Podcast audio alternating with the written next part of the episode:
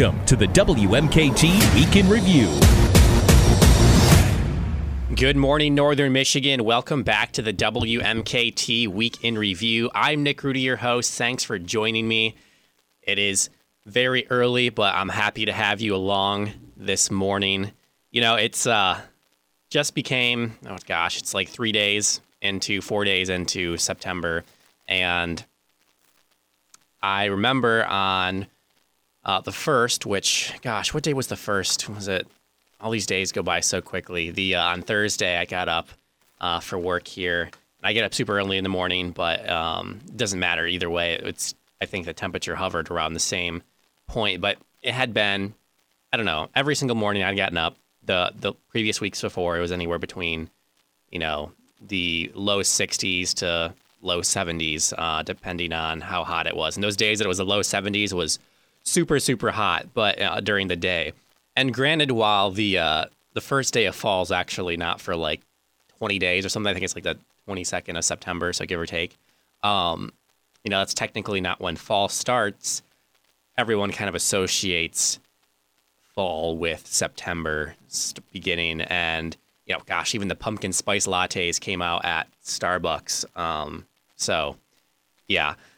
Anyway, back to the temperature and the point of the story. I got up and I was like freezing in the morning. I stepped outside and it was like 48 degrees. And I'm like, we literally just started September and the morning temperature was like, give or take 15 degrees colder than it used to be. I'm like, this is going to be a very, very long fall and winter for me having to get up and super early and walk out to my car. But thankfully, I don't live too far from the studio here.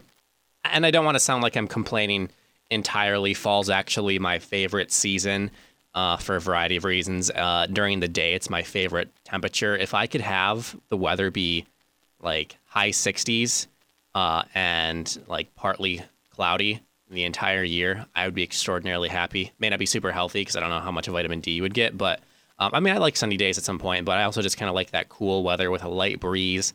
Um, I don't know, they're perfect. I guess for the sports I always played in high school, like soccer and stuff, that was always the ideal weather. So that's always the weather that made me really happy when I was out and about during the day, knowing that I wasn't going to die of heat stroke when I was running around the soccer field or other sports that I was doing. and this also might sound strange, but I was having a conversation with a couple of my friends as well. Fall attire is just so much better. In summer, you're just kind of in, in winter, you're in survival mode um, you know, in summer wears le- the least amount of clothing possible while still looking, you know, presentable. And in the wintertime, um, you know, bundle up as much as you can so you don't, you know, turn into a nice an icicle. Uh, but in the fall, you kind of have this nice, um, you know, middle ground where you wear your pants and I don't know. Anyway, these nice jackets and stuff.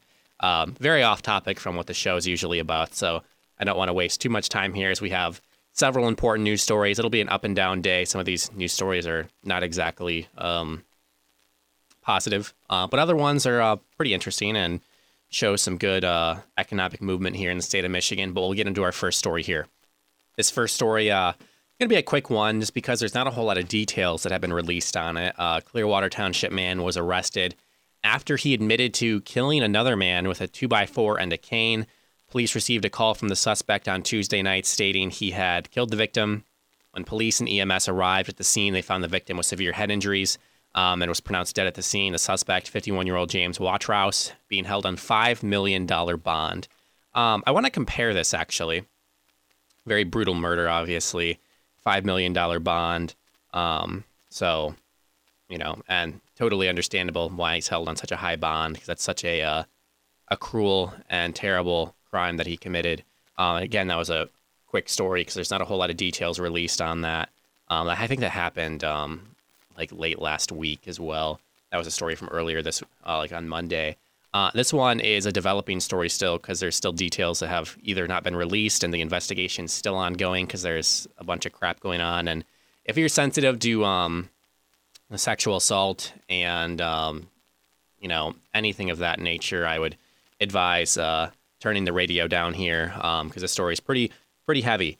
Uh, two Petoskey residents were arrested following an eight months long investigation. Jeremiah Page and Christina Sterling, both 37 and a Petoskey, were arrested on numerous criminal sexual conduct charges. Detectives with the Emmet County, Emmet County Sheriff's Office began the investigation in February when they received a tip that two females under the age of 15 were possibly victims of numerous criminal sexual conduct cases. Uh, Page and Sterling were both arrested last Thursday and are being housed in the Emmet County Jail. Page was offered no bond, while Sterling's bond is set at half a million dollars. Um, so we obviously see this in comparison to the last story because I'm going to get into the details of this story.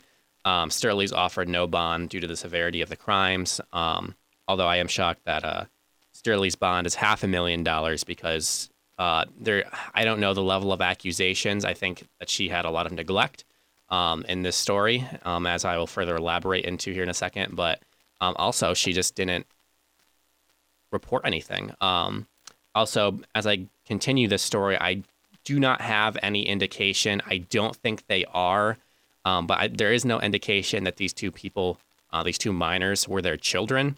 But I could be wrong. Uh, I just haven't seen anything, and no details have been released regarding that. Obviously, the names of the victims are not released. Very obviously, um, they never do that. But you know, the de- more details were released. Uh, I think this story broke on Tuesday, and more details were released on Wednesday you know, Emmet County Sheriff Peter Wallin, he's been in law enforcement for decades and had some intense words on this case. Quote, I must say, in my 41 years in law enforcement, this is the most egregious case of CSC and child abuse involving minors. I've never seen anything like it before. It's disgusting, end quote. And we'll see why. Detectives say they first contacted Christina Sterling in February about a teenage girl who lived with her and Page um, and that girl was pregnant. Sterling initially denied the pregnancy, but then later said it was true. A later jailhouse uh, phone call in that month uh, between Sterling and Page, uh, who was her living boyfriend, uh, revealed Page had sex with that teenage girl, which caused uh, the pregnancy. In total, one victim was sexually assaulted on three occasions, while the second victim was assaulted 12 to 13 times. According to the affidavit, one of those victims became pregnant two times, and the other victim became pregnant at least twice or once. Two of those pregnancies uh, ended by brute force, while the other was carried to term. Uh, one of the girls told detectives Page punched her in the stomach both times to end the pregnancy. And then detectives say the uh, girl gave birth both times while um, she was pregnant. The bodies were put in a garbage bag and burned. Details are still not fully released, but it is believed that the baby that was carried to term met a similar fate as the other two. So, horrible, horrible story. At this point, only sexual assault charges have been levied on the suspect, uh, but no charges are pending on murder regarding the three infants. Um, I'll keep you up to date on the story next week if more details are released, but um, very interesting that there has been no uh, murder charges, uh, although some of those early reports indicated it might be due to the fact that they dug up the backyard and did some searching and they have not found any remains. Um, so it would be like a a theoretical no body case, um, which are hard to prove. I think that they're going to, you know, I, I don't want to I don't want to read too far into these details here, but just from these um, indications, um, you know, I've read in some of these reports, it's, you know, I think they're going to attempt to charge him either way, based on obviously the girls um, and what their word is um, regarding the murder charges. But uh, I think they would obviously like to have these, um, you know, remains uh, you know, in order to press charges uh, more easily, I suppose.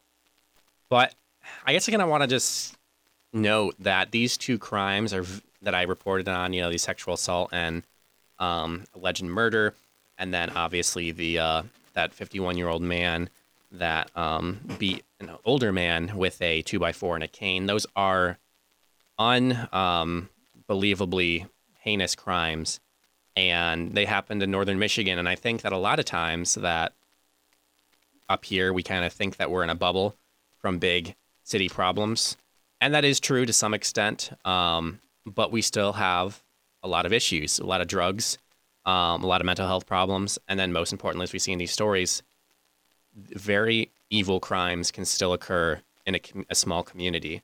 Um, so I think it's safe to say that you know we still need to um, be on alert and be on lookout because um, these things they do happen and they're capable of happening again.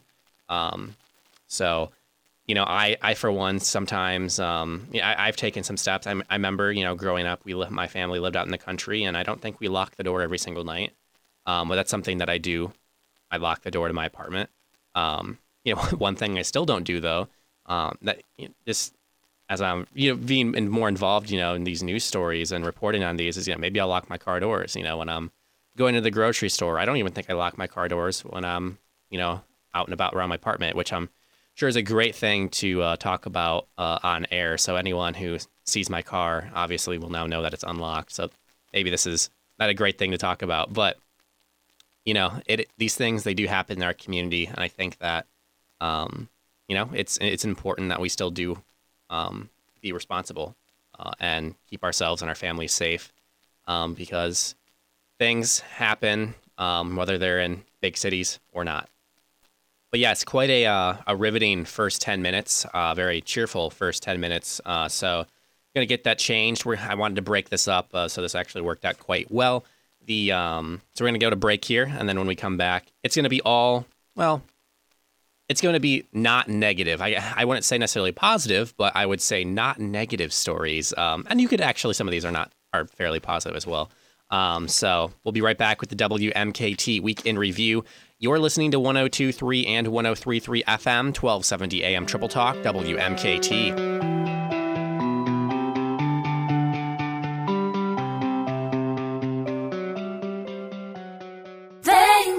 Hi, my name is Peter Garber, and I just want to take 30 seconds out of this Labor Day weekend to thank our staff here at MacDonald Garber Broadcasting and MGB Digital. We're on the air today bringing you the programming you love thanks to our dedicated and talented on air personalities, advertising consultants, and administrative team. And we're pleased that many of them will be enjoying some extra time with their families this Labor Day weekend. My thanks to you, our MGB team, and everyone here in Northern Michigan working to make this the best place to live in the world, bar none. Hi, this is Peter Garber from Triple Talk 1023 and 1033 FM 1270 AM WMKT. If you're listening to this radio station, you love news and politics just as much as I do. And that's exactly what we're looking for in the next team member of our WMKT sales department. As an advertising consultant with WMKT, you'll work with local business owners right here in Petoskey, Charlevoix, and Traverse City, creating advertising campaigns that turn our listeners into their customers. The job is fun and fast paced. You won't be stuck behind a desk desk. And not only do you get to listen to WMKT all day, you get to talk about it too. Compensation includes a base and commissions, with health insurance and matching retirement plans available after you start. If you're interested in this position, please call us today at our Petoskey office, 231 347 8713, and ask for TAD. That's 231 347 8713. Ask for our general manager, Tad Garber. Thank you for your support of local radio and of Triple Talk WMKT. MacDonald Garber Broadcasting is an equal opportunity employer.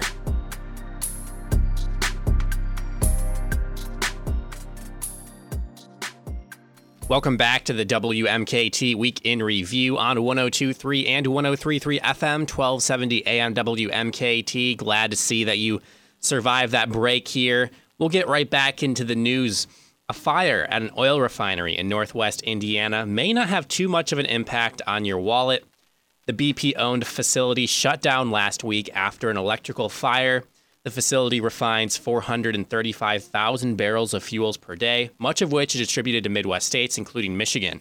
There is expected to be a temporary fluctuation in price, but BP is working around the clock to reopen the facility in the next few days. And speaking of gas prices, as it usually happens here, I get on some tangents, um, but it is not completely unrelated to the story on the news, but um, definitely not exactly like the story in the news. Gas prices uh, they've been slowly decreasing over the past, past few months uh, here in northern Michigan.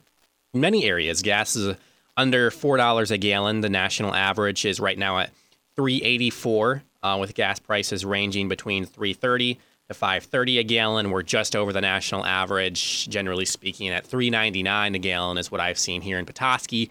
Um, I know down in Gaylord it's a little cheaper, and a little bit further up north it's a little bit more expensive. But again, national average is 384 we usually do see this around election times, um, especially general elections. Gas prices drop, taxes are cut, increased government handouts. Uh, while prices are about a dollar lower than they were earlier this year, they remain very high um, compared to the last couple of years. So I want to make that a point. Uh, prices in August of 2019 were $2.64 a gallon. In August 2020, they were $2.03 a gallon. In August of 2021, they hopped to $2.75 a gallon.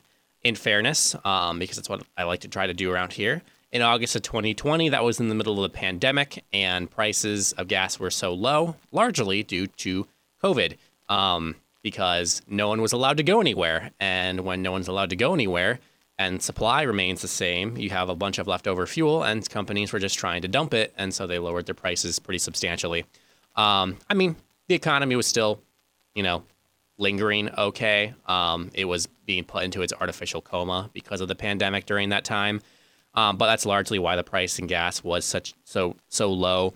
But again, in 2019 it was 264, and in 2021 it was 275. So it's kind of hovered around that point until the past year.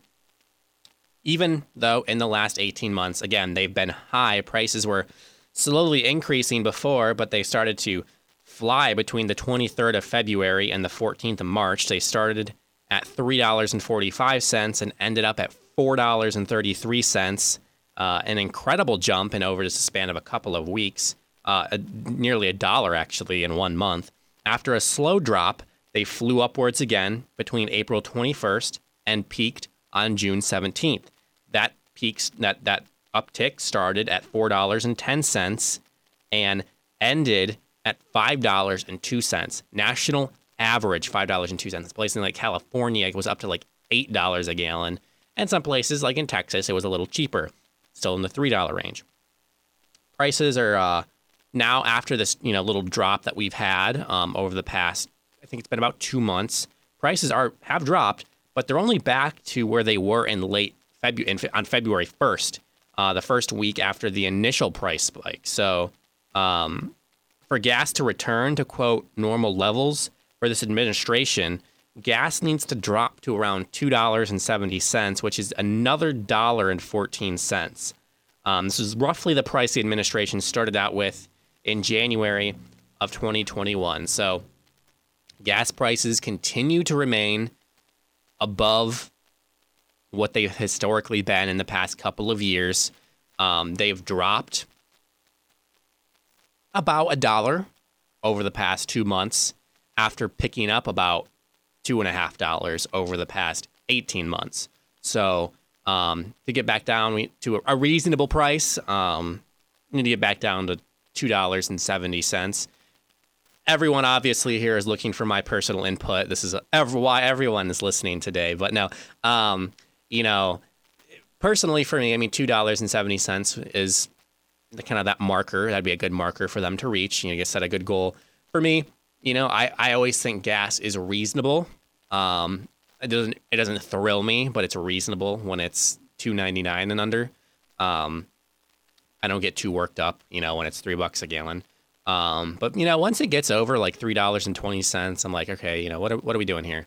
Um, and obviously, I remember during the pandemic, I lived down and I was still down in Mount Pleasant in college, and it was fantastic because you know when I'd go up to visit my family for Thanksgiving or Christmas, you know, you could uh, basically get a full tank of gas for a, a fingernail and a pack of gum. Uh, so that was that was great. Uh, but obviously, uh, I was very unimpressed when gas was up. Like I think it was, I think it peaked up here in northern Michigan at like 4.89. I don't think it ever reached. Did it reach five dollars? I could be wrong. Um, I mean, it was really really expensive. Um, and yeah, that was that was that was quite upsetting. And when I was in college, uh, I was driving this, and it was really important to me actually during the pandemic uh, that gas was going down because I was even up till just a couple of months ago. I think it was in May. I was driving this old beater BMW, which took premium gas, as if you know those cars taking up premium gas. And so my gas was always a dollar more, and it it still is. Premium is usually about like 90 cents more expensive than regular, justifiably so. But so, you know, my gas um, in late February before my car died on me and I needed a new one, um, and I made sure to get one with a regular gas. Um, but no, before my car died, you know, gas was like over five bucks a gallon for me, and yeah, I was I was taking quite a beating uh, with the gas prices. But yeah, again, uh, again, tangent here, but two dollars and seventy cents is a good goal. Um, and thankfully, the oil fire refinery in Indiana doesn't seem to be affecting our prices right now because if it was, I mean, it's it happened like a week ago.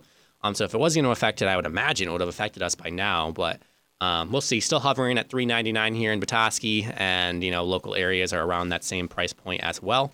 So let's cross our fingers and hope gas continues to go down, um, especially here during Labor Day weekend. And if gas prices wasn't enough of an enthralling conversation for you, let's amp it up even more and talk about house prices. Depending on your situation, it's going to be either easier or harder to buy a home. Early reports indicate there is a decrease in demand for home buying that is expected to continue to decrease. A decrease in demand means home prices that are put up for sale will be put on the market for a lower price to try to, you know, get rid of them. However, the reason for the decrease in demand for buying a home is largely due to climbing inflation um, or interest climbing interest rates. Sorry, as the Fed looks to curb record high inflation. So there's a lot of record highs here in this economy, record high or records in this economy for that matter. Record high home prices will decrease due to the Fed raising interest rates to around 6% from the near record low interest rates in order to curb 40 year high record inflation. So that means if you have a large down payment, you will not be fighting over your dream home with as many people and the prices will be more affordable. But if you don't want to, you don't have a large down payment saved up, you'll likely be waiting the market out as you want to avoid the high interest rates. So that's fantastic. Um, obviously, people's savings during COVID, it was reported that you know they increased. There were some you know, cash payments to people and whatnot, but a lot of the the moving occurred already due to the fact that interest rates were so low and before inflation skyrocketed. And so a lot of the people who wanted to move already have. Um, and then with this inflation um, and high interest rates, not as many people are looking to buy homes. So these home prices are going down. And so you're not going to be, you know, battling it out with people trying to outbid each other. So the, the initial pr- sticker price is going to be a lot lower, like I said. But um, unless you've you were just like, yeah, know what? I'm going to wait on the market, wait for the right time, and wait for my dream home, um, which not I don't think a whole lot of people did, to be honest with you. Uh, you know, you're gonna. But if you're one of those people, lucky for you, because not many people are going to be battling with you over these homes, and um, you can avoid the high uh, interest rates and get a house for a lot cheaper than you could have 18 months ago. So, if that's uh, the situation that you find yourself in, congratulations. Uh, if not, you know, the um, the housing market, uh, let's hope will uh, that well the interest rates for that matter will cool off here, and hopefully inflation gets under control. But that remains to be seen. All right. The Board of State Canvassers met Wednesday to certify ballot proposals, notably promote the vote, which would increase drop boxes across the state, and the reproductive freedom for all would enshrine abortion in the state constitution. Needing three out of four votes, both proposals were turned down as the votes were split on party lines. The decision will now likely land at the state Supreme Court, where there is a liberal majority. And again, tangent. Speaking of the Supreme Court, there are two seats up for grabs for the Supreme Court in November, something that most people are unaware of since the media uh, has not really covered it very much. If you go and Google it, there's really not a whole lot of stories or information on it for whatever reason. Um, and this is a really important race because a lot's at stake, regardless of what side of the political aisle you find yourself on. Um, so one of these seats that's up for you know election uh, is from a liberal, and one is from a conservative. Um, so let's take this chance to see who's running for these seats. There are five candidates.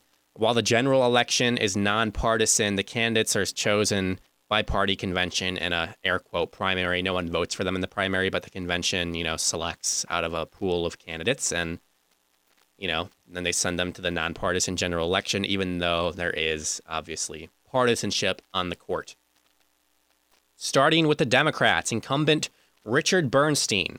He has served on the court since 2015. He's Michigan's first blind justice. Bernstein received his undergraduate degree from the University of Michigan and his JD from Northwest University. Before his election to the Supreme Court, Michigan Supreme Court, Bernstein served as the head of the public service division at the Sam Bernstein law firm. You know, 1 800 call Sam Tigers, you know, longtime Tiger supporter. He also previously taught as an adjunct professor at Wayne State University School of Law and served as a regent at that same school. Bernstein received a confident score of strong Democrat. The other Democrat is Kyra Bolden, who is a member of the Michigan House of Representatives representing the 35th District. Bolden's professional experience includes working as a civil litigation attorney. Bolden earned a bachelor's degree from Grand Valley State University and JD from University of Detroit Mercy School of Law. For the Republicans, the incumbent is Brian Zahra. He has served on the court since 2011. Zahra received an undergraduate degree from Wayne State University in 1984 and his JD degree from the University Detroit Law School in 1987. Before serving on the Michigan Supreme Court, he was a judge on the Michigan Court of Appeals from 1998 to 2011 and on the Third Circuit Court of Michigan from 1994 to 1998. Prior to his time as a judge, he was an attorney with Dickinson, Wright, Moon, Van Dusen, and Freeman, which as you'll see here very soon, is one of the easier uh, law firms to pronounce. Uh, and he clerked for Judge Zatkoff of the U.S. District Court for the Eastern District of Michigan, and he's received a confidence score of strong Republican. The other Republican is Paul Hudson. He is the grandson of Michigan State football coach Duffy Daugherty. Paul leads the appeals group of one of Michigan's oldest and largest law firms and has argued more than 150 cases in the Michigan Appeals Court. Paul got his law degree with honors from Georgetown Law, where he served on the law review and a degree in government and philosophy from Cornell University before launching his appellate career. Paul clerked for Judge Raymond Kethledge on the United States Court of Appeals for the Sixth Circuit. And lastly is the lone libertarian candidate, Kerry Lee Morgan. Morgan received his undergraduate degree from Michigan State University, his master's degree in public policy from Regent University, and his JD from Detroit College of Law. Morgan has been an attorney since 1981. Uh, he's currently of counsel for the firm Pennicut, Coverou, and Kobljack. Sorry if I just butchered that, which I probably did. He previously served as an attorney advisor with the United States Commission on Civil Rights in Washington, D.C. So those are the candidates for the Michigan Supreme Court. And so, you know, that's going to be a really important uh, race because uh, right now the, liber- uh, the, the liberals have a uh, majority um, on the court, one person majority. And so if the conservatives want a majority, they'd have to win both seats to get a one man majority. And if the Democrats want to, you know, hold on to their majority, they just need to split the court. Or if they want to strengthen their majority, they can win both. Um, and how the uh, the judges are picked, it's ranked choice. Um, so the first two that get the most votes um, win. So that's it's not split obviously on party lines. Like I said, it's nonpartisan. So that's kind of how the ranked choice voting here on the judges side is kind of naturally. It's not really called ranked choice. It's just because they're all nonpartisan, they're all just thrown on the ballot, you know, in the same list. Um, it's kind of obviously ranked choice by default. But again, this is going to be a very, very important race because there are things like voting access, uh, whether you want drop boxes strewn around the state or not, um, or if you want uh, pro life laws uh, to remain on the book in Michigan, or if you want abortion enshrined in the state constitution. These these people running for this office, to be frank with you, these two people, whoever they are, to be honest with you, probably the incumbents, um, but we'll see. Um, whoever is elected to these seats is going to decide. Again, there is, if two conservatives get elected, they're going to uphold the pro life law. If one liberal or two liberals are elected in this term, they're very likely going to uh, enshrine abortion in the state constitution. So, whatever you want on either side of the issue, this to be quite frank, might be the most important race in the state. No one else is going to be making this decision very likely. So, if this is an important issue to you, this is the race to follow. And I'm surprised, but not surprised at the same time, that there's not much being reported on it because I think that uh, certain individuals may want to keep it that way. So, they sneak in there people that they want to win. But on that note, that's all the time that we have for today. I'll be back next Sunday. Thanks for listening to the WMKT Week in Review. I'm Nick Rhudy, your host. You're listening to 1023 and 1033 FM, 1270 AM Triple Talk, WMKT.